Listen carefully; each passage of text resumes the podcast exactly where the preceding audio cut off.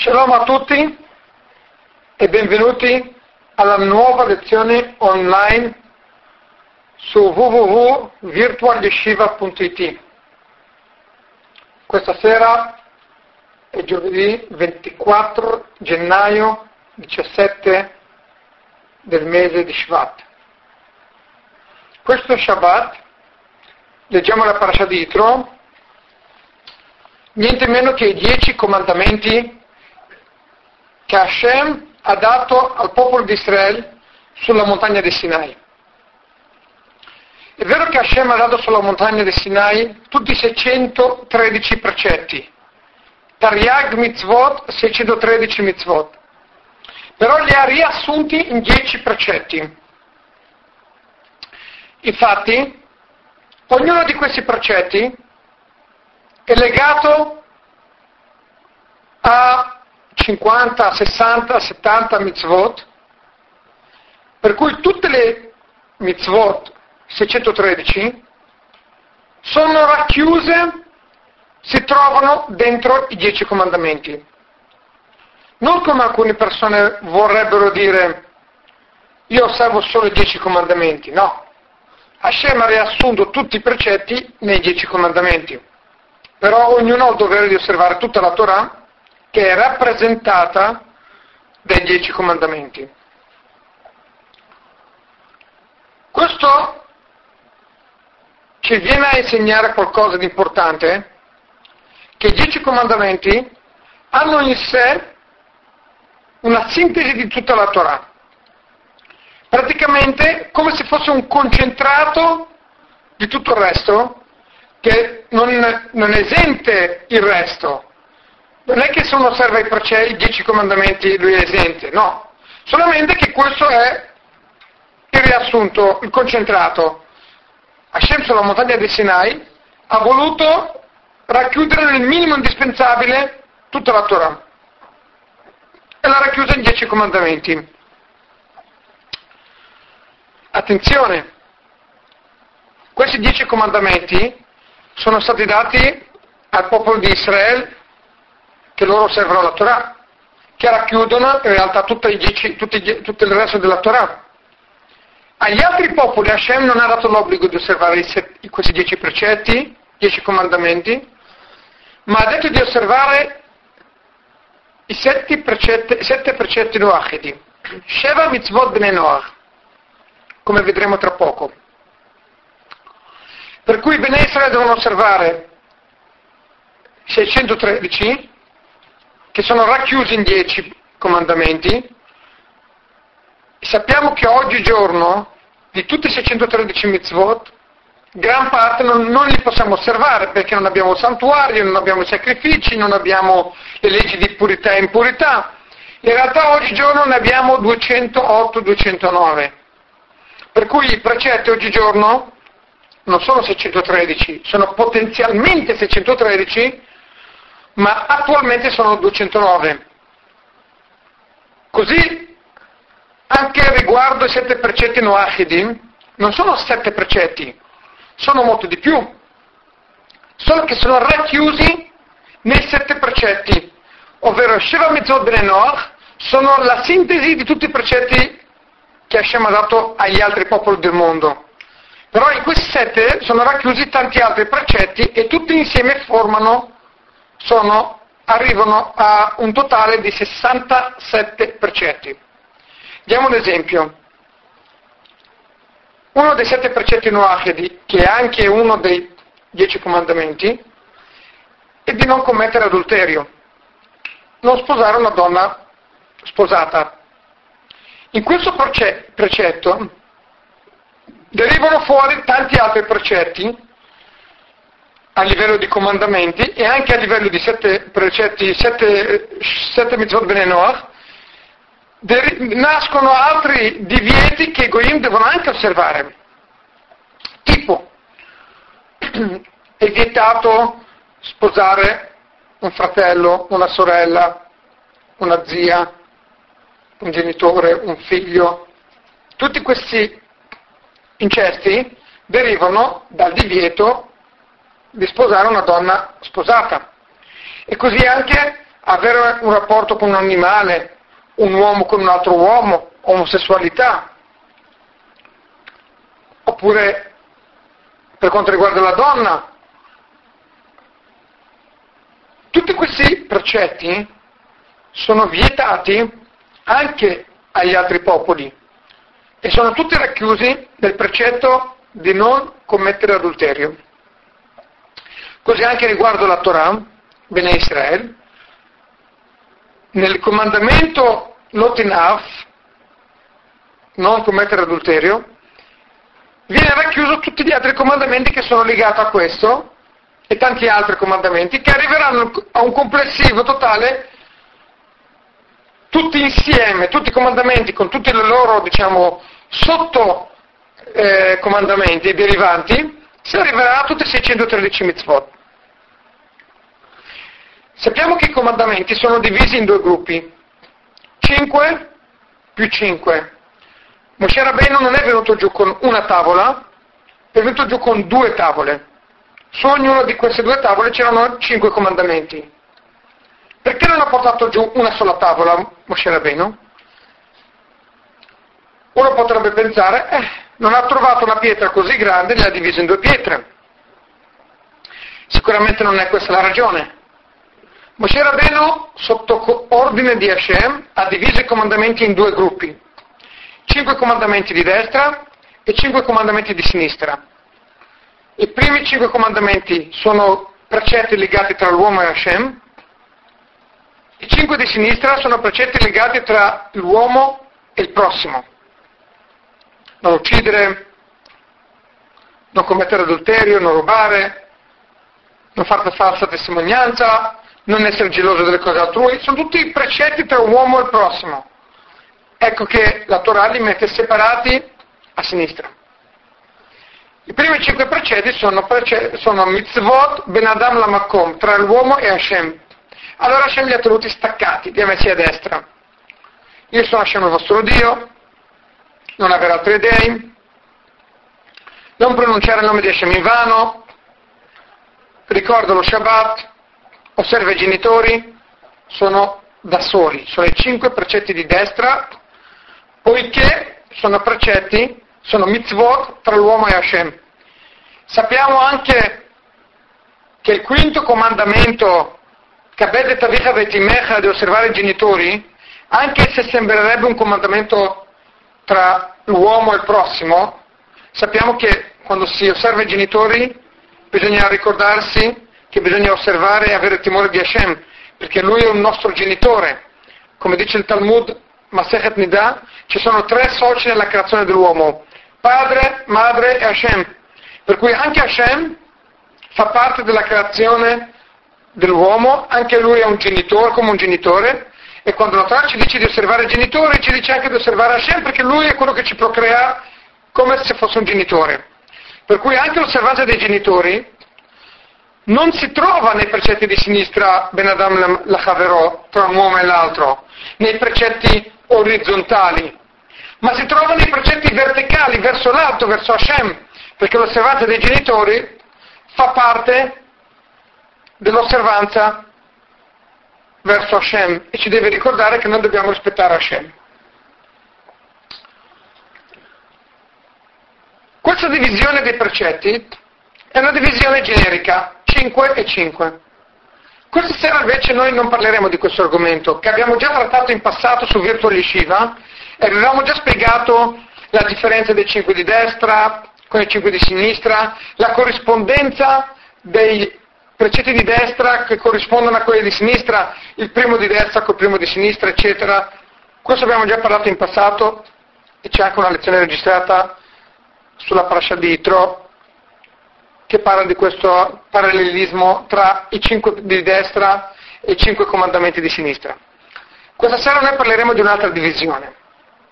Parleremo della differenza che c'è tra i primi due comandamenti e gli altri otto comandamenti. Quando Hashem dà la Torah sulla montagna di Sinai, i primi due comandamenti ce li dà lui direttamente. Anochi Hashem Elokecha, io sono Hashem il vostro Dio.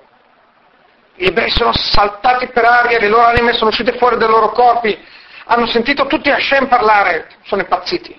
L'anima non ha resistito a una forza, a una rivelazione talmente grande che Dio ha parlato, è scritto nel Midrash che tutti gli ebrei sono morti e Moshe li ha dovuto far risuscitare. Perché quando Hashem parla, sentire la voce direttamente da Hashem, non tutti sono come Moshe Rabbeinu, che lui, Hashem si è rivelato nel cespuglio e lui non aveva problemi, Moshe era a un livello spirituale altissimo, ma il popolo non aveva questo, questa predisposizione a una spiritualità così alta e perciò è morto. È venuto il secondo comandamento, non avere altri dei sul mio cospetto e di nuovo Bene Israele scoppiano dalle loro, escono le loro, le loro anime, escono fuori dai loro corpi, non riescono a resistere a una santità così elevata. E Moshe li deve di nuovo far risuscitare. Dopo i due comandamenti, a Israele dicono a Moshe ti preghiamo, non riusciamo più a resistere a una forza, a una rivelazione così alta, ti chiediamo per favore di darci tu i comandamenti perché sono troppo difficili per noi. E così, dopo che Moshe Rabbeinu dà al popolo, mette il popolo in condizione di sentire i primi due comandamenti, lui riferisce a loro gli altri otto comandamenti. Per cui due li abbiamo sentiti direttamente da Hashem e gli altri otto li abbiamo sentiti da Hashem tramite però Moshe Rabbeinu. Il popolo non resisteva più ad avere un legame diretto con Hashem, ha chiesto a Moshe Rabbeinu di essere lui il tramite. Cosa viene questo a insegnarci? Cosa ci viene a dire? Che c'è una differenza tra i primi due comandamenti e gli altri otto. C'è una grandissima differenza. I primi due li abbiamo sentiti da Hashem, gli altri otto li abbiamo ricevuti tramite Moshe Rabbeinu. Potremmo anche dire che ciò che caratterizza Matan Torah, ciò che caratterizza la religione ebraica, a diversità di tutte le altre religioni, sono i primi due comandamenti che abbiamo sentito direttamente da Hashem. Perché le altre religioni nascono sempre per una profezia che un individuo ha ricevuto dal Padre Eterno. E questa profezia l'ha ricevuta solo lui.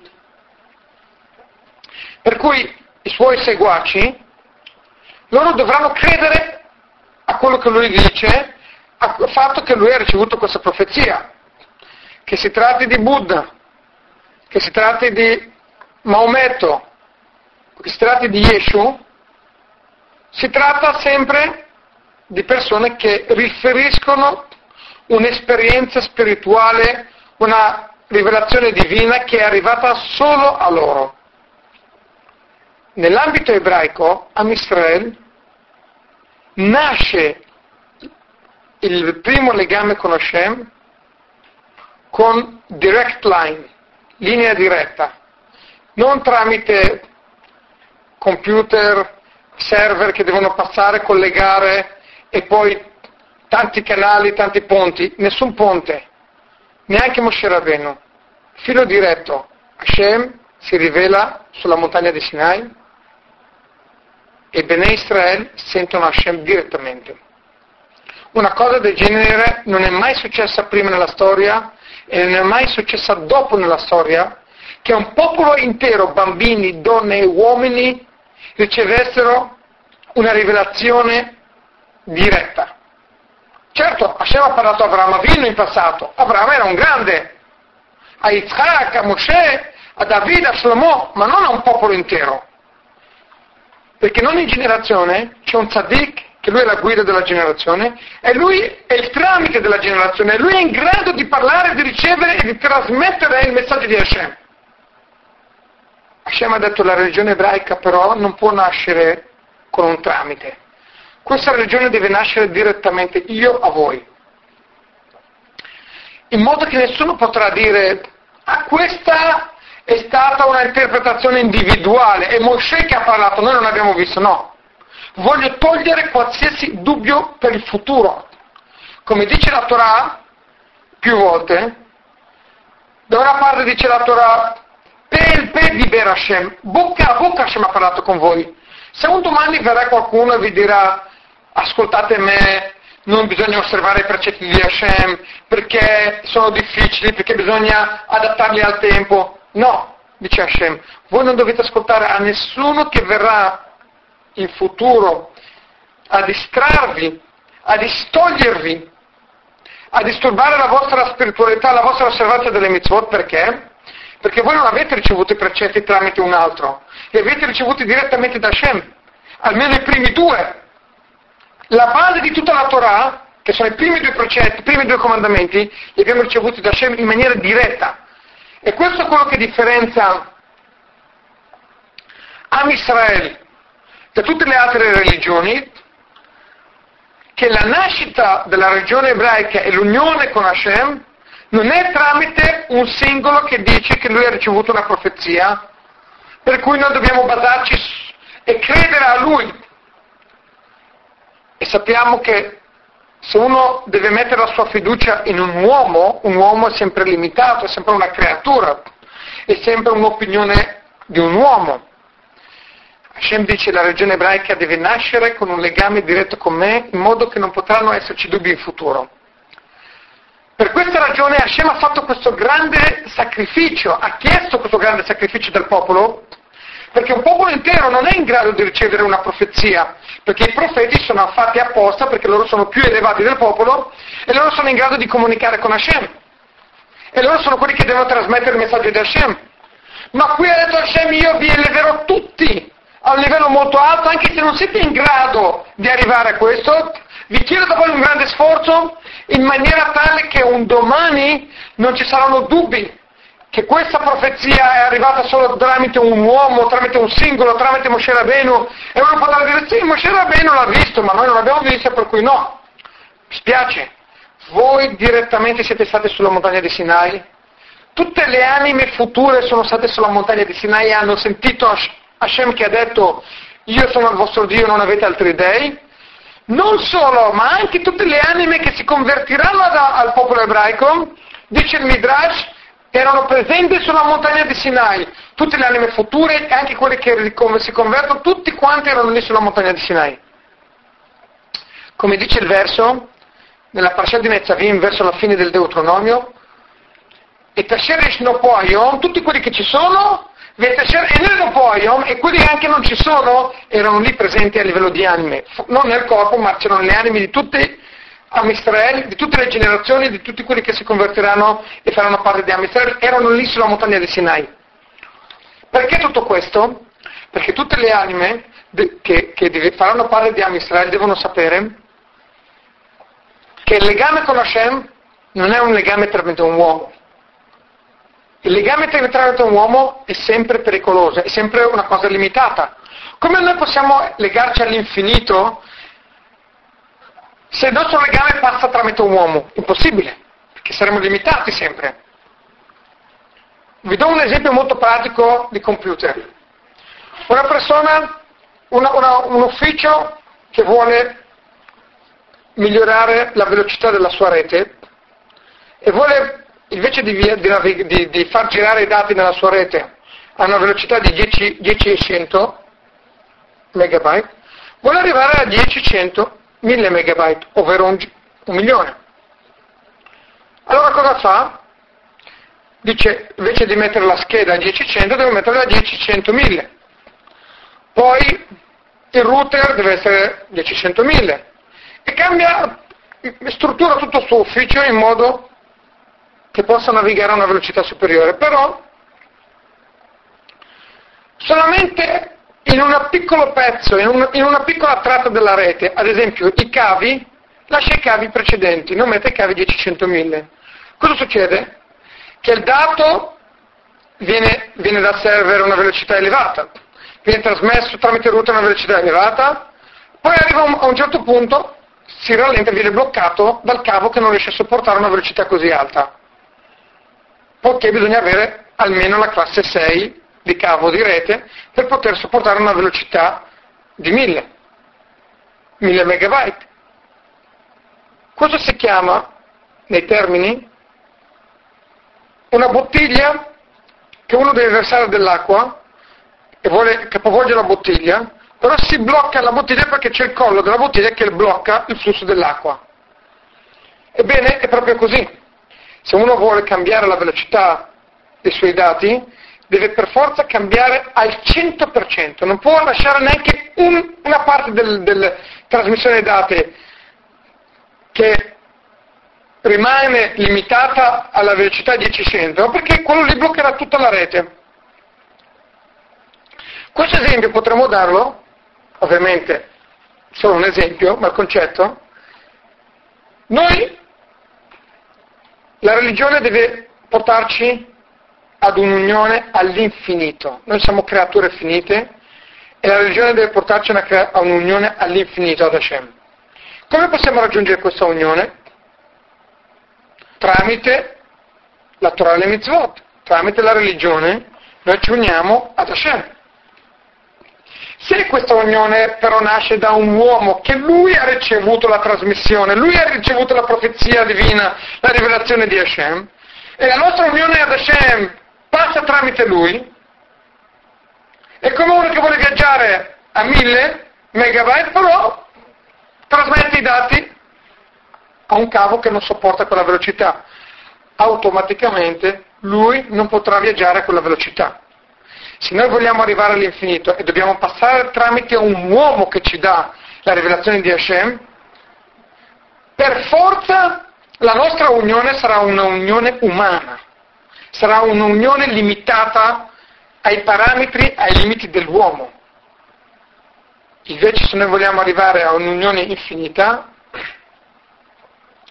dobbiamo avere un legame diretto, noi ed Hashem diretto. Questa questo è successo a Matan Torah e questa è la differenza della religione ebraica con tutte le altre religioni, che la nostra fede è una fede visiva. E sì una fede, ma una fede di una visione, di qualcosa che abbiamo visto. Uno potrebbe dire noi, noi non abbiamo visto, in realtà abbiamo visto perché tutte le anime erano lì presenti.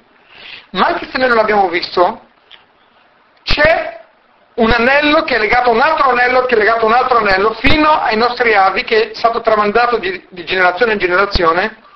Sappiate che i nostri padri erano lì presenti e hanno sentito direttamente da Hashem senza tramite, senza cavi in mezzo che possono rallentare la trasmissione, che possono rendere questa trasmissione umana, limitata ai parametri dell'uomo. La comunicazione è diretta.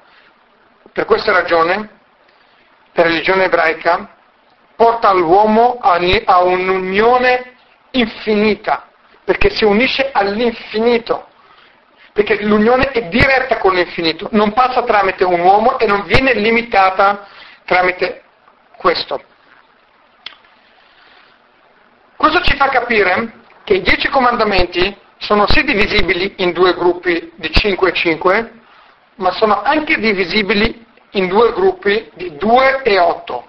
I primi due sono un gruppo a sé, a sé stante, e il gruppo che, dei comandamenti che Hashem ci ha dato direttamente, dove abbiamo ricevuto il filo diretto con Hashem, e poi ci sono gli altri comandamenti che sono quelli che abbiamo ricevuto da Moshe Rabbeinu.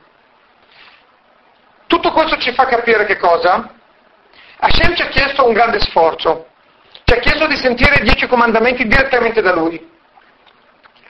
E questo sforzo che Hashem ci ha chiesto, uno potrebbe anche non capirlo, ma perché Hashem ha chiesto al popolo intero di essere dei profeti? Il popolo non è un popolo di profeti, non era in grado di ricevere.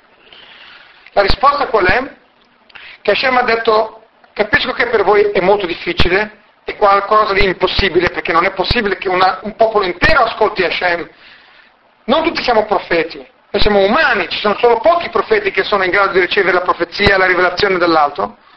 Hashem dice, lo so che non siete in grado, vi chiedo qualcosa che è al di sopra delle vostre possibilità, infatti ogni volta che c'era una, ogni comandamento loro morivano, però era fondamentale per la nascita della prima e assoluta religione monoteista del mondo, era fondamentale che questo, questa unione arrivasse, fosse in maniera diretta, con grande sacrificio che Ben Israele hanno dovuto subire, quello di morire, di non poter sopportare una rivelazione così alta. Questo quel che rende Matan Torah, il ricevimento della Torah di questa settimana di Yitro, lo rende particolare grazie ai primi due comandamenti. Cioè la grandezza di Matan Torah si, si caratterizza nei primi due comandamenti che abbiamo ricevuto da Hashem direttamente e questo è quello che differenzia la religione ebraica da tutte le altre religioni dove non c'è un canale diretto. Mentre negli altri otto comandamenti non c'è una grande particolarità, magari uno potrebbe dire sì, anche in altre religioni ci sono state, ci sono state delle rivelazioni, dei precetti che Dio ha dato tramite un uomo. I primi due invece sono, talmente, sono diversi, sono quelli che caratterizzano, che rendono grande Am Israel rendono particolare e importante la religione ebraica e la differenziano da tutte le altre regioni al mondo. La sintesi di quello che abbiamo detto fino adesso, perciò, capiamo che i dieci comandamenti sono divisi in due gruppi, i primi due e gli altri otto. I primi due sono molto diversi dagli altri otto perché li abbiamo sentiti direttamente da Hashem e non tramite Moshe, e quello che rende diversa Am Israel, la regione ebraica, è il fatto che la nascita della religione, il primo legame con Hashem è diretto con Hashem non tramite un uomo. E l'uomo quanto può essere spirituale, quanto può essere profeta e divino, è un uomo e non potrà mai portare a un legame, a un'unione con Hashem in maniera senza limiti. Per cui Hashem ha dato i primi due comandamenti, anche se voi non sarete in grado di riceverli, non potrete sopportare questa grande rivelazione divina, io ve li do direttamente e non tramite Moshe Rabbeinu. Per cui quello che rende diversa, particolare Am Israel, la religione ebraica, sono i primi due comandamenti. Pratica, eh, perciò grande, la grandezza dell'evento di Matan Torah potremmo dire che si determina, si nota proprio nei primi due comandamenti. Anochi Eloyelecha. Questo ci fa capire anche il pasuk che dice Torah ziva l'anno Moshe, Morashaki lat Yaakov. Il Talmud dice quando un bambino inizia a capire qualcosa, bisogna insegnargli subito la Torah. Il primo verso che si insegna a un bambino cos'è? Torah ziva l'anno Moshe, Morashaki lat Yaakov. La Torah che ci ha insegnato Moshe è un'eredità alla congregazione di Israele. La parola Torah, sapete cos'è il valore numerico di Torah? Ebbene, ve lo dico io. Tav corrisponde al valore numerico di 400. La Vav, che è la seconda lettera, corrisponde al valore numerico di 6. La Resh, che è la terzultima lettera, corrisponde al valore numerico di 200. Invece la Hei corrisponde al valore numerico di 5. Quanto è il totale?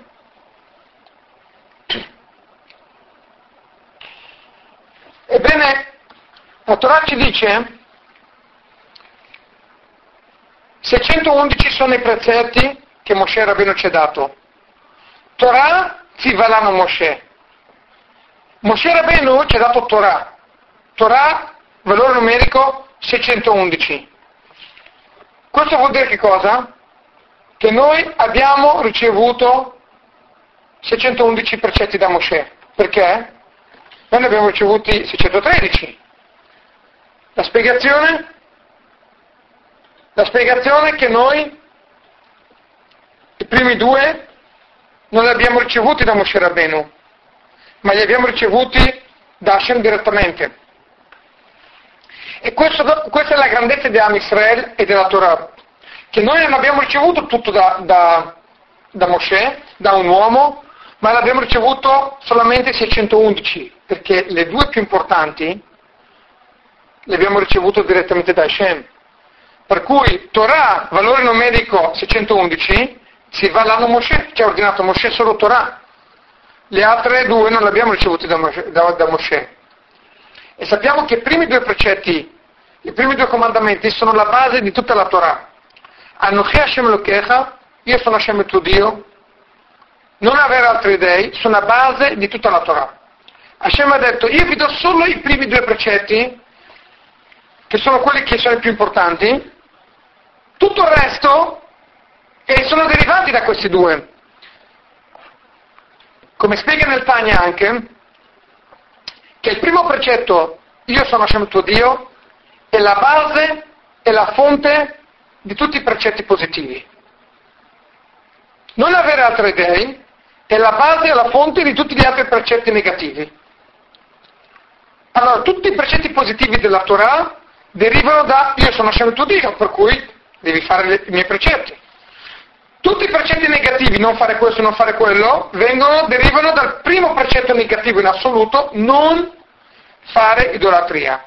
Per cui, così come i dieci comandamenti sono la base di tutti i 613 precetti, come abbiamo detto all'inizio, in realtà i primi due comandamenti sono la base di tutti i precetti, tutti i 613, perché il primo è la, è la fonte e la base di tutti i precetti positivi, tutte le mitzvot a sé, il secondo è la base di tutte le mitzvot lot a sé. Se vogliamo andare avanti potremo ancora trovare che la prima parola dei dieci comandamenti Anochi, che è una parola in greco, Anochi è una parola in greco, Hashem ha iniziato i dieci comandamenti con una lingua straniera non ebraica, perché in ebraico Anochi si dice Ani. Hashem ha iniziato tutti i dieci comandamenti, e anche i primi due comandamenti sono tutti racchiusi nella prima parola Anochi, e se vogliamo andare avanti sono racchiusi nella prima lettera che è la Aleph che racchiude tutto, Aleph è uno. Non voglio entrare adesso in questo argomento, voglio approfondire adesso un attimo cos'è la grandezza della rivelazione di Matan Torah e vorrei analizzare qui la differenza tra i primi due comandamenti e gli altri otto comandamenti, queste due categorie che abbiamo trovato. Tutto questo ci verrà a spiegare un argomento molto importante. Ci farà capire cosa è successo sulla montagna di Sinai. Sappiamo che Am Israel sulla montagna di Sinai si converte e fa parte della regione ebraica, c'era come una conversione di tutto il popolo, sono diventati tutti Gerim sulla montagna di Sinai, così è scritto. Non a caso troveremo nella Halacha, quando una persona viene a convertirsi, gli si fa sapere la base della religione ebraica, che Hashem è unico e che non si può fare idolatria ovvero bisogna fargli capire che bisogna accettare il gioco di Hashem, Malchut Shamayim, il regno di Hashem. Poi bisogna fargli sapere alcuni dei precetti, un po' dei precetti severi, un po' dei precetti leggeri. Ecco perché quando uno si converte ci sono tre fasi. La prima cosa gli si dice, tu lo sai che Hashem è l'unico Dio, e lo sai che non puoi avere altre idee, non si può eh, servire qualsiasi forma, qualsiasi immagine. Prima di tutto bisogna accettare il gioco di Hashem, il regno di Hashem, che Lui è il nostro Dio, ovvero i primi due comandamenti. Quando uno ha accettato i primi due comandamenti, può entrare nei dettagli, devi fare questo precetto, devi fare quel precetto. Se uno non ha accettato il re come re, non può mica accettare i suoi ordini, perché ancora non ha preso su di se stesso il regno, la sottomissione al regno, a questo re. Dopo che una persona ha chiaro, quando uno si trova nel mikve durante un ghiur, e si ricorda di nuovo di accettare il regno di Hashem prima di immergersi nel mikve, poi gli si ricorda le mitzvot importanti, tipo Shabbat, tipo Kashrut, le cose basilari, poi si ricorda le mitzvot meno importanti, tipo, non so, non mischiare lino e lana, dei precetti magari secondari, e quando una persona si trova in, quello, in questa dimensione, in questo stato, che lui accetta il regno di Hashem, e di conseguenza poi accetta anche i suoi precetti, i precetti più importanti, e quelli, meno, quelli secondari, in quel momento lui è pronto a, a entrare e far parte di Am Israel.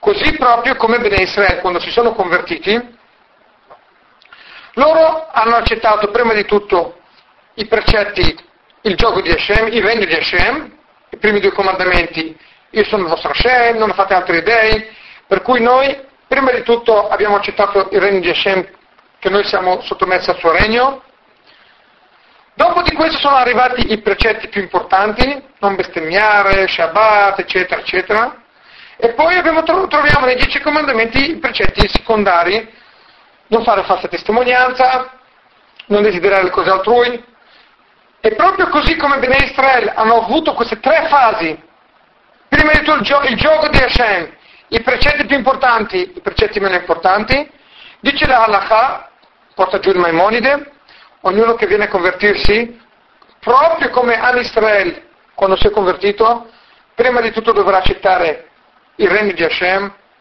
l'unicità di Hashem, Hashem è unico, lui è disposto a morire per Hashem, della sua vita per Hashem, Shema Israel Hashem Elohim Hashem Echad, il significato che Hashem è unico vuol dire che io sono disposto anche a morire per Hashem, se uno mi dice di inchinare davanti a un idolo, io, io devo essere disposto a dare la mia vita pur di non inchinarmi davanti a un idolo. Poi ci sono, una volta che ho accettato il regno di Hashem, allora vengono i precetti più importanti, i precetti secondari, e questo è il processo di conversione che è esattamente parallelo a quello che è successo a Ben Israel durante la, la, durante la Matan Torah sulla montagna di Sinai che leggiamo questo Shabbat nella parasha di Itro. Tutto questo è collegato anche al rapporto che c'è tra Ben Israel e gli altri popoli, come spiegheremo tra poco. Il Midrash racconta, in particolare il Mechilta, sul Pasuk Lo Yelecha Elohim Acherim Arpanai, non avere altre idee sul mio cospetto, perché c'è scritto io sono Hashem tuo Dio, non avere altri dei? Perché sono importanti questi due precetti? Chiede il, Midra, chiede il Mechilta. Risponde il Mechilta così. Un re in carne e ossa, che entra in un gran, nuovo paese. I suoi servitori dicono al re, emetti dei decreti a questo nuovo popolo che abbiamo conquistato. Allora il re dice, risponde ai suoi servitori, no, non posso farlo ancora. Prima loro devono accettare il mio regno, una volta che hanno accettato che io sono il loro re, automaticamente accetteranno anche i miei precetti, i miei ordini. Così ha detto Hashem a Israele. Prima di tutto io sono Hashem tuo Dio, non avere altri dei. Accettate il mio regno, accettate di essere sottomessi al mio Malchut e dopo di questo voi accetterete i miei precetti, i miei ordini. Questa è la prassi di Matan Torah, questa è la regola, è la conversione di Am Israele ad Hashem, dice il Midrash, questo Mechilta, che per arrivare ad Hashem bisogna prima accettare il suo regno e questo concetto di accettare il suo regno si, si identifica, si esprime nel primo comandamento, nei primi due comandamenti e si esprime col fatto che noi abbiamo sentito questi due comandamenti direttamente da Hashem. Perché se noi avessimo sentito questi comandamenti da Moshe Rabenu, non ci sarebbe potuto essere il concetto di accettare il regno di Hashem. Perché noi avremmo accettato il regno di un uomo, non il regno di Hashem. Se noi abbiamo il filo diretto con Hashem, allora Hashem ci dice io sono il vostro Dio e noi diciamo, lui è il nostro Dio. Automaticamente i precetti, i dettagli possiamo sentire anche da Moshe Rabenu. Ma se Moshe Rabenu ci dice Hashem è il vostro Dio, ma chi ce l'ha detto? Moshe Rabbeinu ce l'ha detto. Non possiamo sentire profondamente una citazione del regno di Hashem se è un uomo che ce lo dice. Solo per il fatto che Hashem ce l'ha detto, allora la citazione del regno è il regno di Hashem, non è il regno di un uomo, di un regno di, di un Dio che viene tramite un uomo, è il regno di Hashem diretto.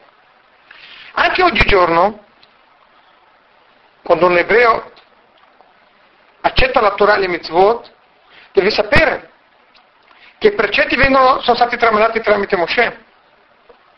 Ma la citazione del regno di Hashem non viene tramite uomo, ma è stata data direttamente da Hashem Perché la base della Torah è stato un filo diretto con Hashem. E questo, questo è un concetto molto importante che Hashem ci ha chiesto di soffrire, di ricevere, di subire i primi due comandamenti direttamente da Lui, proprio in modo tale che la base di tutto è direttamente da Hashem, non è tramite un uomo, non è limitata alla concezione di un uomo, non è limitata a una creatura mm, che, che ha i suoi limiti, che ha i suoi fini, invece nostra, i nostri precetti li, li eseguiamo perché il regno lo accettiamo direttamente da Hashem. Anche oggigiorno noi che noi non sentiamo, dice, non abbiamo sentito da Hashem, io sono il vostro Dio, non abbiate altri dei, comunque noi eseguiamo gli ordini come conseguenza di questo fatto che Hashem si è rivelato sulla montagna di Sinai ai nostri avi e loro ci hanno tramandato questo concetto e le nostre anime comunque erano onnipresenti. Per questo, quando una persona viene a convertirsi, per forza deve passare questa prassi.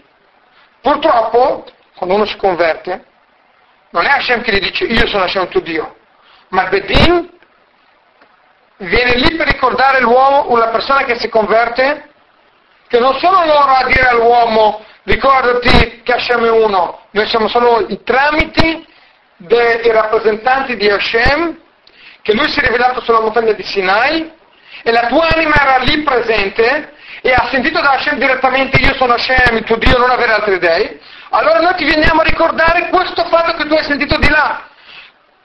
Non devi accettare il regno di Hashem perché te lo stiamo dicendo noi. Noi siamo solo rappresentanti di Hashem per ricordarti che tu hai sentito lì sulla montagna di Sinai, la tua anima era lì presente. L'unione e la, la nascita di Am Israel e di ognuno che viene a far parte della religione ebraica deve sapere che nasce sul fatto che Hashem gli ha detto accettate il mio regno. Vi chiedo io di accettare il mio regno. Non è un regno che nasce tramite un uomo, un, un regno di Hashem che passa da un uomo, perché non sarà mai un regno di Hashem, non sarà mai un regno infinito, illimitato, sarà un regno di, di un uomo. Tutto questo ci viene a far capire qualcosa di nuovo che adesso parleremo questa sera del significato e il rapporto che c'è tra Bene Israel e gli altri popoli e i sette precetti noachidi. Quello che abbiamo spiegato fino adesso ci aiuterà a capire una halakha nel Maimonide. Scrive il grande Rambam, Rabbi Moshe ben Maimon, sepolto nella città santa di Tiberia, nel suo libro Yad HaZakah, nelle leggi dei re, capitolo 8, ver, alla 10, dice così. Moshe Rabbeinu ha dato la Torah e le mitzvot solamente a Israele. Come c'è scritto, Morashah che Eilat Yaakov. La Torah è un'eredità alla congregazione di Yaakov. Ognuno che vuole convertirsi dagli altri popoli, lui fa parte di Israele e anche lui è obbligato a osservare la Torah e le mitzvot. Come c'è scritto, Kachem Kager. Voi e il Ger siete la stessa cosa. Poi continua il Maimonide e dice, chi non vuole osservare la Torah e le mitzvot, non ha il dovere di osservarlo, non ha, non ha il dovere di farlo. Però, conclude il Maimonide, Moshe Rabenu ha ricevuto ordine da Hashem di obbligare tutta l'umanità a osservare i precetti noachidi, i sette precetti noachidi, e ogni, ogni individuo che non accetta i sette precetti noachidi è penibile di morte. E qui si chiede la domanda, cosa vuol dire che Am Israel ha il dovere di obbligare tutto il mondo di accettare i sette precetti noachidi? E per quale ragione il Maimonide collega questo dovere che Am Israel ha nei confronti degli altri popoli, lo collega al fatto che Hashem ha dato la Torah ai Bene Israele. Così come Hashem ha dato la Torah a noi, e noi abbiamo il dovere di osservarla, così anche gli altri popoli hanno il dovere di osservare i sette precetti noachidi.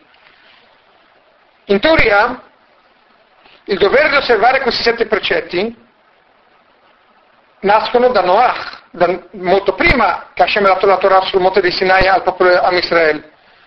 Ma dal Maimonide sembra che il dovere di osservare sette precetti Noachidi e il dovere di Am Israel di insegnare, divulgare e obbligare il mondo a osservare sette precetti Noachidi, questa è una conseguenza di Matan Torah, del nostro ricevimento della Torah. Non si capisce come mai le due cose sono collegate. La lacha successiva dice il Maimonide così. Ognuno che accetta le sette mitzvot e le osserva, lui è considerato Hasideo Mota Olam, ovvero lui è considerato una persona buona degli altri popoli, un giusto nei gentili. Sappiamo che dice, il Talmud dice che anche i giusti dei gentili avranno un mondo futuro. Ebbene, lui è considerato un giusto dei gentili, a condizione che lui accetti su di sé i sette mitzvot di Benoch, le osservi perché Hashem ha ordinato così nella Torah. Perché Hashem ci ha tramandato tramite Moshe Rabenu che i figli di Noach, ovvero i popoli del, mondo, devono osservare questi precetti. Praticamente, cosa ci dice la Torah, il memoria in questo caso? Sta dicendo quel memoria questo, che è vero che gli altri popoli sono obbligati a osservare i precetti, perché li ha dati Hashem a Noach, però Bene Israele hanno il dovere di ricordare e di costringere addirittura tutto, tutti i popoli del mondo di osservare questi precetti Noachidi, ma non solo perché siamo dati a Noach, ma perché questo fa parte del nostro ricevimento della Torah. Hashem ha ordinato a noi di osservare 613 precetti e ci ha ordinato anche di insegnare al mondo i sette precetti. A noi ci ha dato 613 e ci ha detto mi raccomando, avete il dovere di insegnare al mondo i sette precetti Noachedim. Che poi abbiamo detto prima che sette diventano 67, ci sono i derivanti, eccetera. E qua, qua vorremmo capire cosa vuol dire questo fatto che noi abbiamo il dovere di insegnare, di obbligare il mondo di osservare i sette precetti, dove è scritto questo nella Torah, perché questo è legato a noi, come mai questo è legato a Matan Torah poi, visto che i precetti esistevano già dal tempo di Noah, perché cosa, cosa c'entra nella Tantorah con i sette precetti noachidi? Come mai si è rinnovato qualcosa con Matan Torah che Hashem dà al popolo ebraico, si rinnova qualcosa di nuovo legato ai sette precetti di Noach?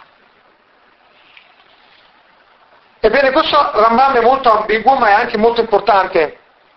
Infatti, uno dei punti molto importanti che Rebbe ha divulgato è che Ogni ebreo ha il dovere di, di, insegnare al mondo intero di osservare sette precetti noachedi.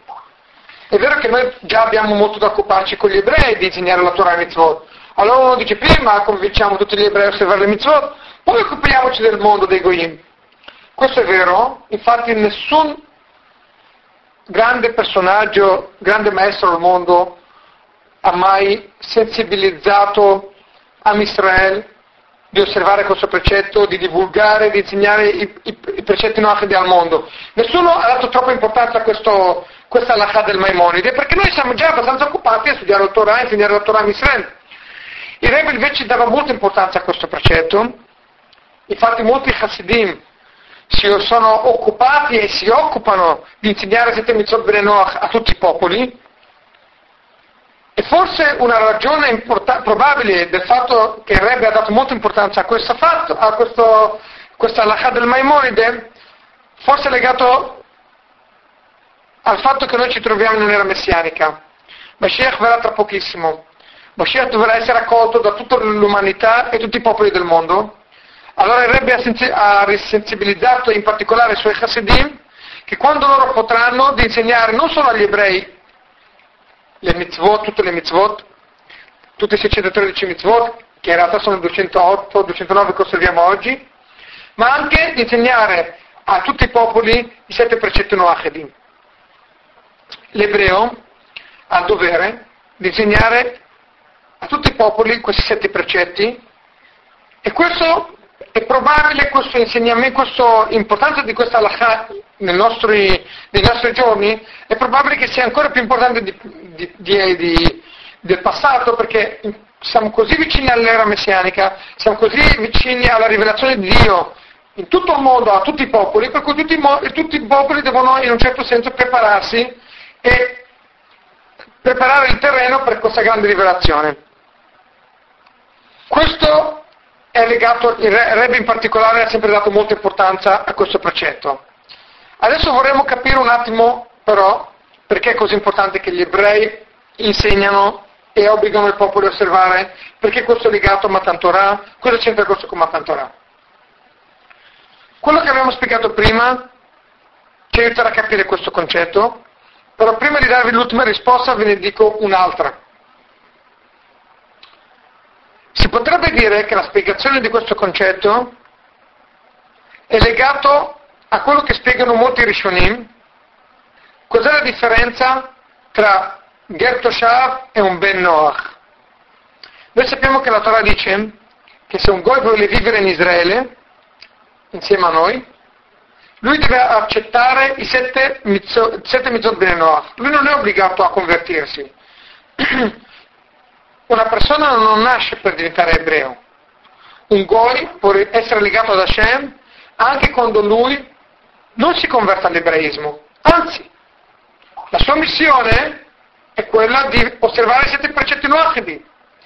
Un Goy che si converte è un Goy che è diventato pazzo, che è impazzito per Hashem e allora non c'è, non c'è niente da fare, allora lui proprio non ce la fa a rimanere con i sette precetti e vuole accettare 613 precetti, allora ben venga.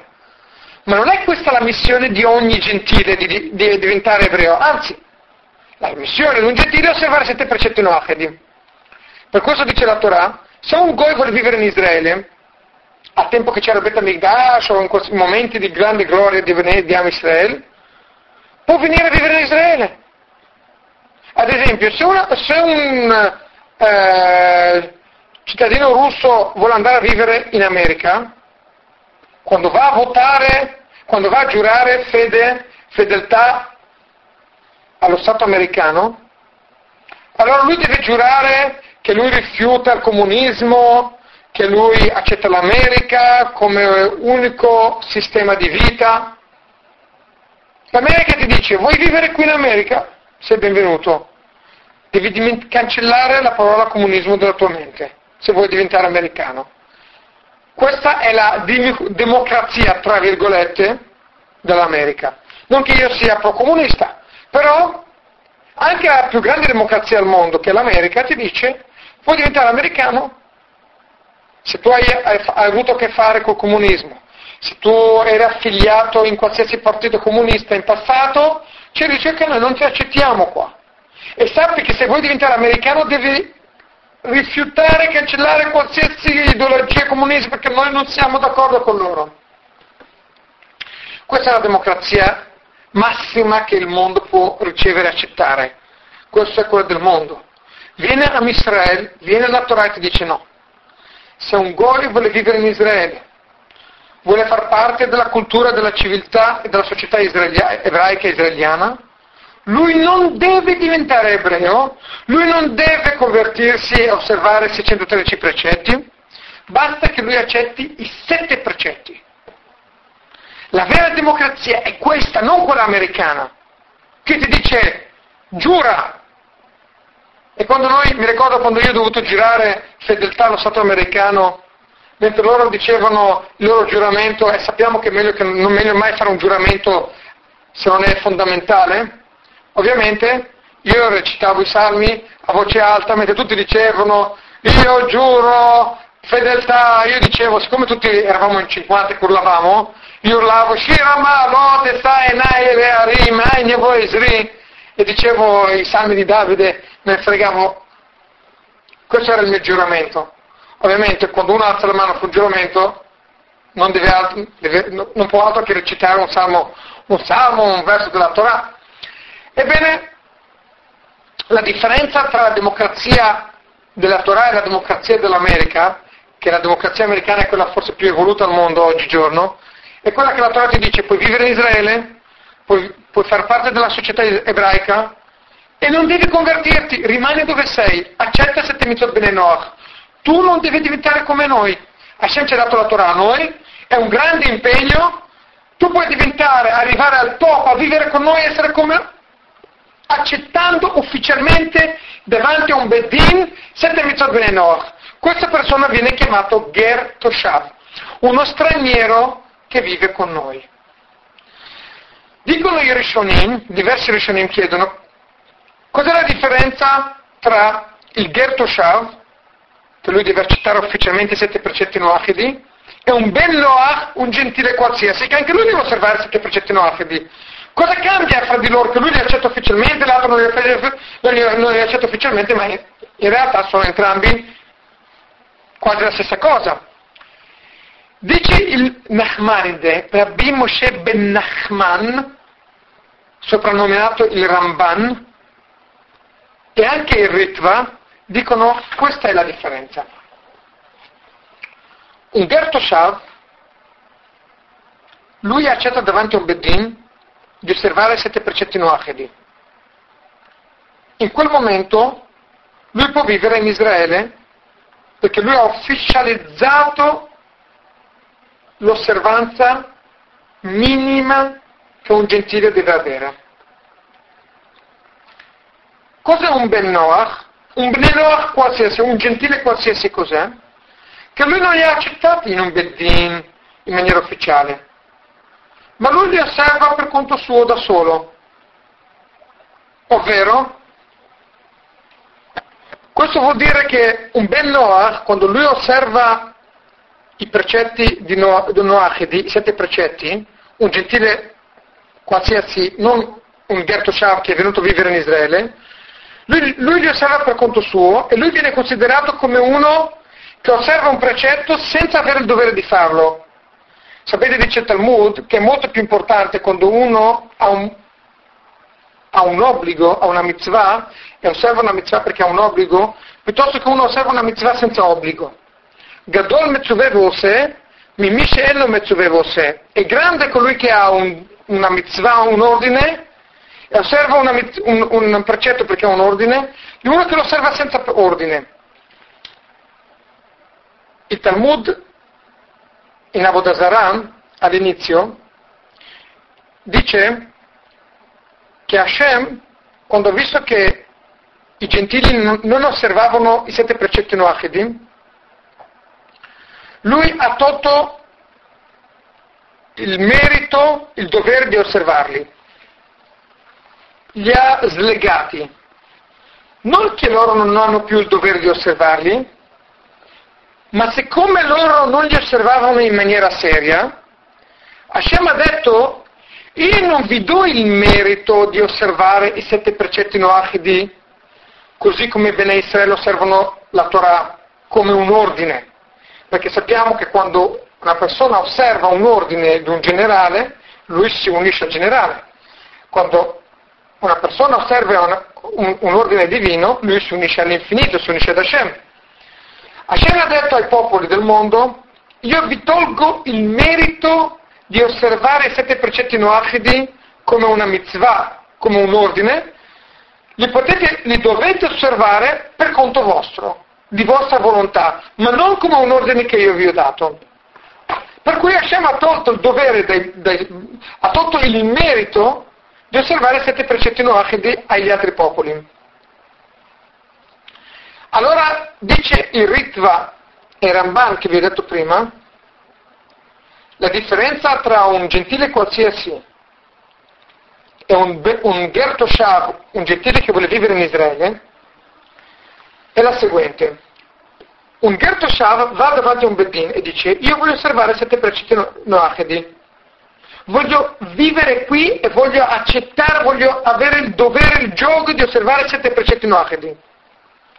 In questo caso un, un Goy che osserva sette precetti noachedi, un Goy che vive in Israele e diventa un Gertoshav, lui automaticamente, secondo molti Rishonim, non è più un gentile che li osserva per sua volontà, ma diventa come un ordine e lui riceve la ricompensa di uno che ha eseguito un ordine di Hashem.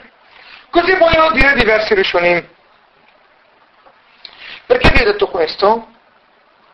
Tutto questo perché voglio spiegarvi l'alakha del Maimonide. Il fatto che il Maimonide collega l'osservanza dei sette precetti Noachedi a Matan Torah, in realtà l'obbligo dei sette precetti nasce molto prima, nasce da Noach.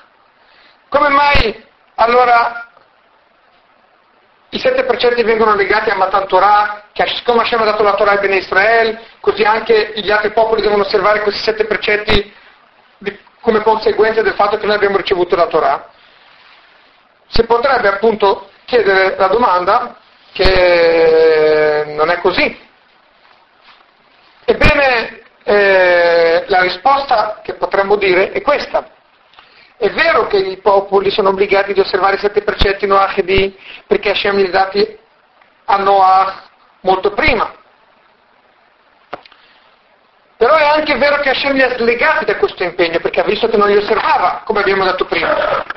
E per via di questo fatto, che loro non li osservavano, per cui non hanno più il dovere di osservare, cioè hanno il dovere ma non hanno il merito di osservare un precetto divino, allora, su questa scia qui potremmo dire che il Maimonide ha voluto legare i sette precetti noachidi a Matan Torah perché da Matan Torah è nato un nuovo obbligo. L'obbligo precedente è stato sciolto, da Matan Torah Bene Israel hanno il dovere di insegnare a tutti i popoli di osservare i sette precetti noachidi come un obbligo come una mitzvah, come se fosse un Gertoshav.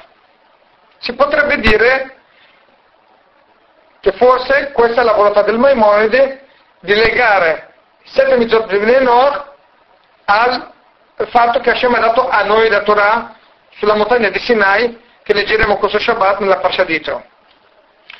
Però questa spiegazione non è sufficiente, perché dal Maimonide risulta che non è proprio così. Infatti scrive il Maimonide, Hashem ci ha fatto sapere tramite Moshe i sette precetti noachidi che sono stati ordinati precedentemente a Noè. Se noi volessimo dire questa teoria, che il legame che c'è tra l'osservanza dei sette precetti e Matan Torah è legato al fatto perché è stato annullato questo ordine precedente ed è stato dato un nuovo ordine, ebbene, se questo è il fatto, il Maimonide non avrebbe dovuto enfatizzare che il dovere di insegnare questi sette precetti è legato al fatto che prima, dai tempi di Noach, i gentili hanno ricevuto questo ordine di osservare questi precetti. Avrebbe dovuto dire, c'è stato questo ordine, è stato annullato perché loro non li osservavano. Allora sulla montagna di Sinai Hashem ha dato un nuovo ordine a Israele di dire ai popoli di osservare i sette precetti noachidi. E comunque non si capisce diversi dettagli come mai Am Israel ha il dovere di obbligare il mondo di osservarli. Da dove nasce questo dovere?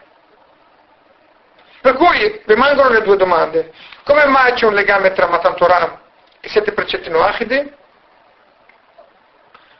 Come mai Am Israele hanno il dovere di obbligare il mondo di osservare questi precetti noachidi?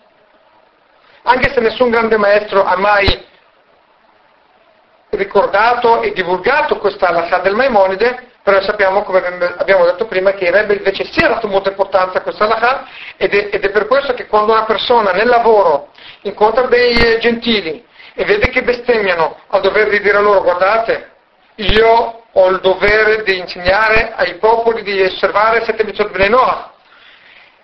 E questo è un mio dovere che Hashem mi ha dato a me, per cui non si può bestemmiare.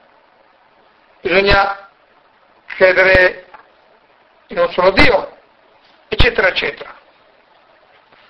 No, siccome qua ci sono tantissimi dettagli che io sto saltando, e questo argomento è molto più lungo, ci vorrebbe ancora um, parecchio tempo, però siccome io voglio concludere la lezione, allora passiamo subito alla, alla spiegazione di questo concetto e concludiamo l'argomento appoggiandoci su ciò che abbiamo spiegato all'inizio della lezione.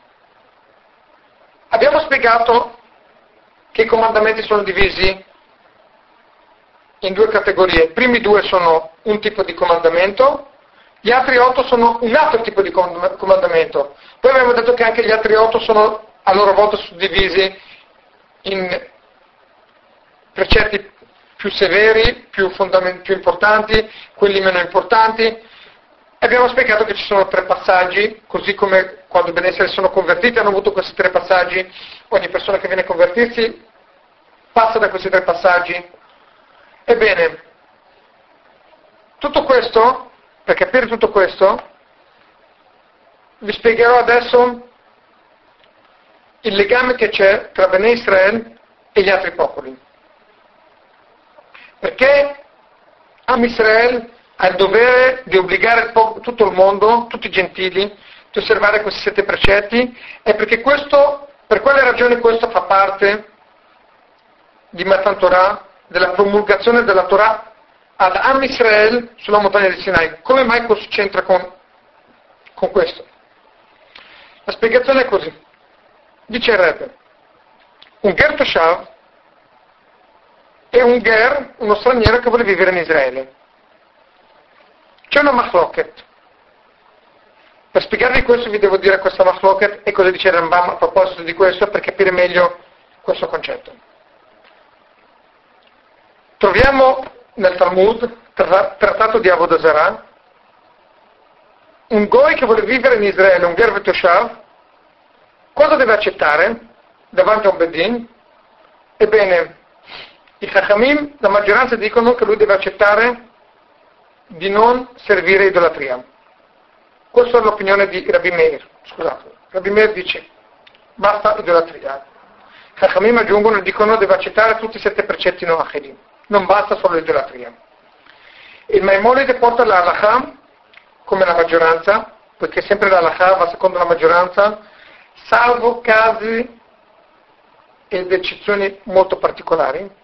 E dice il Maimonide nell'Alacham, sempre nel suo libro di Yad Hazakah, nel libro di Surebia dice così, chi è un Ger Toshav, questo è un, un gentile che ha accettato su di sé di non servire gli idoli con le altre mitzvot che sono state ordinate ai gentili, con gli altri sette precetti noachidi. E qua il Rambam è un po' ambiguo, perché è vero che lui dice che un Gertoshav, uno che vuole vivere in Israele, deve accettare davanti un Bedin i sette precetti noachidi e non solo l'idolatria, come dice Rabbi Meir, ma è anche vero che dice deve accettare di non, di non servire gli idoli insieme agli altri sette precetti noachidi. Vuol dire che differenzia il precetto dell'idolatria dagli altri. E questo richiede una spiegazione. Se tu stabilisci che l'Allah è come il Chachamim, allora tutti i sette precetti sono uguali. La spiegazione di questo che cos'è? La spiegazione che il Maimone vuole dirci è vero che la halakha, che un goi che vuole vivere in Israele, un guerra toshav deve andare davanti al tribunale e osservare tutti i sette precetti noachet, è vero. Però è anche vero che il primo precetto di non fare idolatria non è uguale a tutti gli altri sei, è diverso. nel primo precetto noachide, non servire l'idolatria, qui uno non sta solamente accettando un ordine di Hashem. Nel primo precetto, non servire idolatria, un gentile sta accettando il gioco di Hashem, sta accettando il regno di Hashem.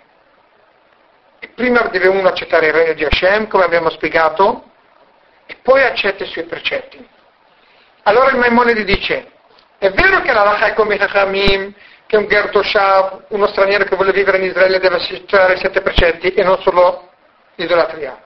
Ma è anche vero che l'idolatria è la base di tutti gli altri precetti, perché se tu non accetti il regno di Hashem, il gioco di Hashem, non puoi accettare i suoi dettagli, i suoi precetti che vengono dopo.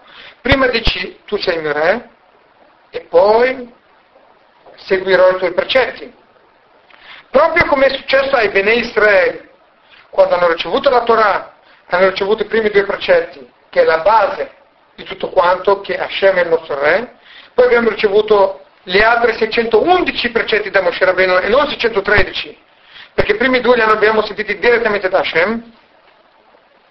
Per questa ragione il Maimonide vuole differenziare il precetto dell'idolatria dagli altri sei e dice un goi che vuole vivere in Israele deve accettare sette precetti accetta l'idolatria per primo, perché prima di tutto deve accettare il regno di Hashem, poi gli altri sei che sono i precetti che vengono dal re che tu hai accettato come, come tuo re, allora accetti i suoi ordini che sono gli altri sei seguenti. Questa è la prassi di un Gertoshav, questa è la prassi di uno che vuole convertirsi, come abbiamo spiegato prima, ed è per questa ragione che il Maimonide differenzia questo precetto. In base a questa spiegazione possiamo arrivare a capire il perché Matar Torah, la promulgazione della Torah sulla montagna di Sinai, ha avuto un effetto anche sugli altri popoli, sul fatto che loro devono osservare sette precetti, come abbiamo detto prima, e sul fatto che Am Israel ha il dovere di, di obbligare e di divulgare questi sette precetti agli altri popoli. Ebbene, la spiegazione è la seguente. Hashem ha dato la Torah sulla montagna di Sinai e ha detto ad Am Israel di osservare i precetti della Torah e di divulgare al mondo intero il monoteismo. Il nome di Israele si può dividere in due parole. Le prime due lettere Yesh, esiste, le ultime due lettere è Kel, un Dio. La funzione di Israel non è solamente rivolta verso l'interno del popolo.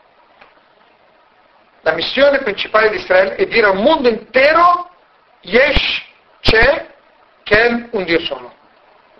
Questo è nato dalla montagna di Sinai, quando Hashem ha dato a noi la Torah, ci ha detto voi siete dei sacerdoti di chi? del mondo intero, dovete insegnare a tutto il mondo il monoteismo. Come dice il verso, Zaccaria 14,9, in quel giorno Hashem sarà il re per eccellenza al Kol Haaretz su tutta la terra. V'aya Hashem le melech al Kol Haaretz. Come lo diciamo ogni giorno, tre volte al giorno nella preghiera di Alenu, citiamo questo verso, arriverà il giorno che Hashem sarà il re su tutta la terra tutti i popoli, tutto il mondo sentirà il regno di Hashem, che lui è l'unico Dio in assoluto. Hashem ha detto a Bene Israel, io vi do a voi in eredità la Torah e le mitzvot, in modo che voi avete le armi per combattere, avete gli strumenti per insegnare al mondo che c'è un solo Dio, Yeshkel, in modo che arriverà finalmente il giorno che il mondo sarà pronto per accogliere e ricevere il monoteismo in assoluto su tutti i popoli. Praticamente, la Torah che Hashem ci ha dato sulla montagna di Sinai non è una cosa che riguarda solo noi, ma è una, pre- è una preparazione che ha dato ad Am Israel in modo che loro potranno preparare il mondo, che tutto il mondo potrà ricevere la divinità, il monoteismo, potrà accogliere Mashiach. Tutto il nostro lavoro, preparare il mondo al monoteismo, alla rivelazione di Hashem sulla terra. E questo sarà solamente quando Mashiach arriverà. Ah, alcuni dicono che Mashiach è già arrivato, però noi Hashem non lo vediamo, Hashem non è rivelato. Il Messia non viene solamente per portare pace e per aiutare gli uomini. Se Mashiach viene arrivato, il mondo deve trasformarsi deve poter vedere la divinità, deve poter vedere la verità che lui è l'unico Dio al mondo e se questo non lo si vede, vuol dire che qualsiasi manifestazione messianica precedente non ha fatto quel che doveva fare e non era una rivelazione messianica. Secondo questo, possiamo capire perché gli ebrei hanno il dovere di obbligare il mondo intero di ricevere le mitzvot. Siccome abbiamo spiegato che è vero che i popoli devono osservare sette mitzvot bene Noach, ma è anche vero che la base di questi sette mitzvot bene Noach sono i primi due precetti, cioè così come per Bene Israele i primi due comandamenti sono la base di tutti gli otto gli altri di tutta la Torah, così anche da un Ben Noach, un, un Gerto Shab, il primo precetto, quello più importante è quello di non fare idolatria, poi viene tutto il resto. Per questa ragione possiamo capire che il dovere di Israele è quello di obbligare tutti i popoli ad accettare il regno di Hashem. Perché Hashem ci ha dato i primi due comandamenti per accettare il suo regno e ci ha detto voi avete il dovere di insegnare al mondo di accettare il mio regno. Per cui la prima mitzvah di sette benedizioni bene Noach è quella di accettare il regno di Hashem e di non fare idolatria. Ecco perché il Maimonides ci dice un goi che osserva i sette precetti di Noach, la prima cosa che deve fare è quella di non fare idolatria. Ecco perché il Rabbi Meir dice che un Gerto Shah basta che non faccia idolatria, perché questa è la base di tutto. Quando accetti il regno di Hashem, automaticamente accetti quello che lui dice, i suoi precetti. Allora, siccome la base di Matan Torah sono i primi due precetti che abbiamo sentito direttamente da Hashem, questo ci fa capire che noi abbiamo il dovere di insegnare al mondo di accettare il regno di Hashem. Perché se noi diciamo che la rivelazione di Matan Torah è una rivelazione che deve avere a che fare col mondo intero e deve preparare il mondo intero a ricevere la Torah e ricevere la rivelazione messianica, per cui la base di Matan Torah cos'è? Accettare il regno di Hashem, automaticamente Bene Israele ha il dovere di insegnare al mondo di accettare il regno di Hashem. Allora dice il Maimonide, gli ebrei hanno il dovere di dire al mondo osservate i sette precetti noachidi come conseguenza di Matan Torah, non come conseguenza dei sette precetti noachidi.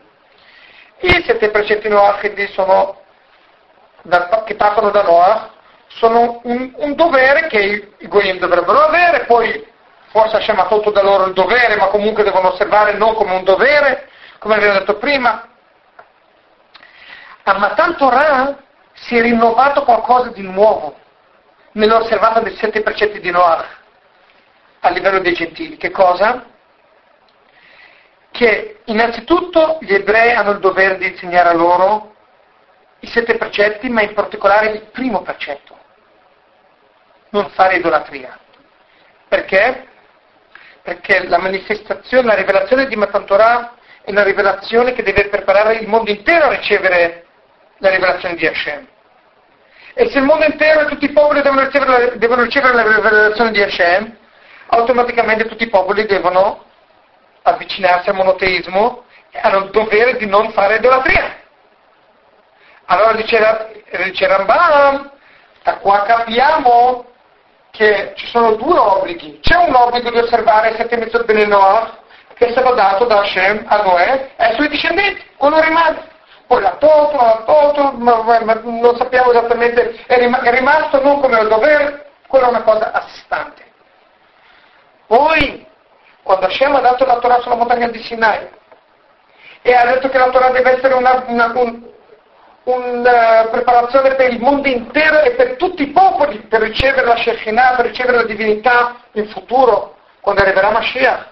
Tutti devono essere pronti per riceverlo tramite Matan Torah e allora automaticamente Hashem ci ha dato i primi due precetti per accettare il suo regno. Ricordatevi, se volete accettare i miei precetti dovete prima accettare il mio regno, per cui i primi due comandamenti sono diversi dagli altri otto comandamenti, automaticamente noi capiamo che Am Israel ha il dovere di insegnare a tutti i popoli i sette precetti noafidi, ma in particolare il primo, quello di non fare idolatria, e gli altri sei, che sono la loro conseguenza, perché sono i precetti che uno osserva quando accetta il regno di Hashem, come abbiamo spiegato prima nei Dieci Comandamenti. Ed è per questa ragione che Am Israel ha questo dovere di insegnare a tutti i popoli i sette precetti noafedi, che questo è in più al dovere che loro, al fatto che loro hanno ricevuto già questo ordine da Noè, per conto loro, loro devono osservare perché loro hanno ricevuto già la prima, non è mai stato tolto questo ordine, è stato tolto diciamo, il merito de, dell'osservanza di un processo, abbiamo detto prima, ma l'ordine è rimasto sempre, cioè loro hanno sempre l'obbligo di osservarli, è stato aggiunto a Matan Torah l'obbligo ad Am Israel di insegnare a tutti i popoli di osservare questi precetti, perché come parte della rivelazione di Matan Torah che Am Israel deve accettare i regni di Hashem e Am Israel deve insegnare a tutto il mondo questo concetto di accettare i regni di Hashem e questo fatto si esprime col, col, col dovere di non fare idolatria. Quando uno non fa idolatria, automaticamente accetta il gioco di Hashem, automaticamente osserva i suoi precetti di conseguenza. Per la Tantorah ma in particolare dai primi due precetti che sono quelli più importanti, è nato qualcosa di nuovo. Hashem ha parlato direttamente a noi, ricordatevi di prendere me come re, io sono il vostro re. Automaticamente questa rivelazione dovrà avere a che fare con tutto il mondo, perché Matan Torah è la preparazione di tutto il mondo per l'era messianica.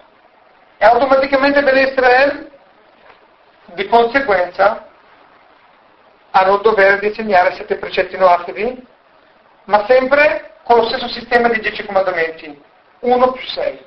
Come i dieci comandamenti sono 2 più 8, i sette precetti noafidi sono accettiamo i regni di Hashem, di conseguenza osserviamo i suoi, sei, i suoi precetti, gli altri sei precetti. Per cui il Maimonide ha imparato e ci ha insegnato questo obbligo che ogni ebreo ha di insegnare al mondo intero i sette precetti noachidi come conseguenza di Matan Torah e non solo come conseguenza del fatto che Hashem li ha ordinati Noè, perché quello lì è rimasto da prima. A Torah si è aggiunto qualcosa di nuovo. Il dovere che Israele ha nei confronti degli altri popoli, perché Israele deve essere un lume per tutta l'umanità in modo che tutti i popoli vedranno che Hashem è l'unico re sul mondo. Come uno può accettare che Hashem è l'unico re? Solamente quando lui non fa l'idolatria. Per cui possiamo capire bene per quale ragione Rambam dice quando un Gertoshav viene a vivere in Israele deve accettare sette precetti noachidi, ma in particolare deve accettare il divieto dell'idolatria. Perché il Maimonide separa questo divieto, questo precetto nascente dagli altri sei e dice devo osservare il divieto dell'idolatria insieme agli altri sei. Perché? Questo viene a dirci il Maimonide. L'osservanza dei sette precetti noachidi dopo Matan Torah è un dovere che anche gli ebrei hanno nei confronti dei Goyim, ma non è più un dovere di sette precetti uguali, come lo era prima di Matan Torah è diventato un dovere di uno più sei. Accettiamo Hashem come re, osserviamo di conseguenza i suoi precetti. perché Matan Torah è proprio questo che ha voluto insegnare al mondo. Non più di osservare dei precetti di Hashem e basta, ma prima di accettare il gioco di Hashem, ecco perché Hashem ha dato a noi direttamente i primi due comandamenti, in modo che noi accetteremo il suo gioco, il suo regno direttamente da lui, non tramite un uomo. Poi i precetti possiamo anche sentirli da Moshe Rabenu, perché sono dei dettagli, sono degli ordini. Ma il regno lo accettiamo direttamente da Hashem. E così, questa è stata la grande novità di Matan Torah. Questa novità ha avuto un'influenza anche sul modo come i Goyim devono osservare i precetti, che non sono più sette uguali, ma sono uno più sei, come infatti ha detto il Maimonide, che un gatto Shab deve osservare l'idolatria per primo e gli altri sei precetti. Questa è la novità di, da Matan Torah in poi, non sono più sette, sono uno più sei, come i dieci comandamenti sono due più otto. E questo è automaticamente anche un dovere che anche Israele ha nei confronti di Goim, perché se la novità di Matan Torah è questa, quella di preparare il mondo per l'era messianica, per la rivelazione di Hashem sul mondo, automaticamente Bene Israele anche hanno il dovere che tutti i popoli del mondo osservano i sette precetti, ma in, in particolare il precetto per eccellenza, accettare Hashem come re e di conseguenza osservare i suoi precetti. Per cui il Ramban ci sta dicendo qualcosa di grandioso, che fino a Matan Torah i Goyim dovevano osservare dei precetti, avevano sette precetti. Da Matan Torah è cambiato qualcosa di incredibile. I Goyim, i popoli del mondo, i gentili, loro devono capire che loro non devono osservare sette precetti. Loro devono prima accettare il gioco di Hashem, il regno di Hashem. Così come Bene Israele per osservare la Torah e i dieci comandamenti, prima c'è il regno di Hashem. Poi ci sono i comandamenti, anche i popoli hanno il dovere di accettare il regno di Hashem per primo, primo comandamento in assoluto dei sette precetti Noachidi, e poi ci sono gli altri sei di conseguenza. Siccome questa è stata la grande novità di Matan Torah, questo ha avuto un effetto anche sui sette precetti Noachidi, e automaticamente i Ben hanno avuto il dovere di conseguenza di insegnare, di obbligare i popoli a osservarli, ma non come, come dovere che Hashem ha dato a Noè. Quello lì è un altro tipo di obbligo, sono sette precetti uguali, ma come conseguenza di Matan Torah, di accettare il regno di Hashem in modo che tutto il mondo potrà accettare il suo regno e poi di osservare i suoi precetti. Per questa ragione uno che si converte e vuole entrare a far parte di Am Israel, prima di tutto gli si dice accetta Hashem come re, proprio come la prassi dei dieci comandamenti, e automaticamente dopo gli si dice i precetti da osservare, gli ordini di Hashem da osservare, come conseguenza del fatto che ha accettato Hashem come re. E questa novità di Matan Torah ci ha fatto capire, ci ha fatto vedere i sette precetti noachidi sotto un'altra ottica. E allora dice Rambam, a questo punto, siccome c'è stata questa grande rivelazione di Matan Torah, allora automaticamente, siccome questo concetto si applica anche sui sette mitzvot benenoach, sui sette precetti noachidi, automaticamente noi abbiamo il dovere di insegnare a loro come conseguenza che Hashem ci ha dato questa grande rivelazione di Matan Torah sulla montagna di Sinai. Spero che questo concetto un po' delicato sia stato chiaro, se no comunque lo potete risentire di nuovo scaricando l'MP3 dal sito virtualishiva.it lo troverete sicuramente domani mattina. E possiamo a questo punto augurarci, quando leggeremo questo Shabbat, tutti quanti andremo al Tempio a sentire i dieci comandamenti, la rivelazione di Hashem sulla montagna di Sinai e la preparazione per la grande rivelazione messianica che arriverà presto, noi quando leggeremo questi versi di rivelazione sulla montagna di Sinai, noi ci auguriamo che presto noi si concluderà questa rivoluzione e si estenderà al mondo intero, che tutto il mondo vedrà come sulla montagna di Sinai a Israele hanno visto Hashem con i loro occhi, hanno sentito Hashem con le loro orecchie, tutto il mondo potrà vedere la divinità, potrà sentire la divinità.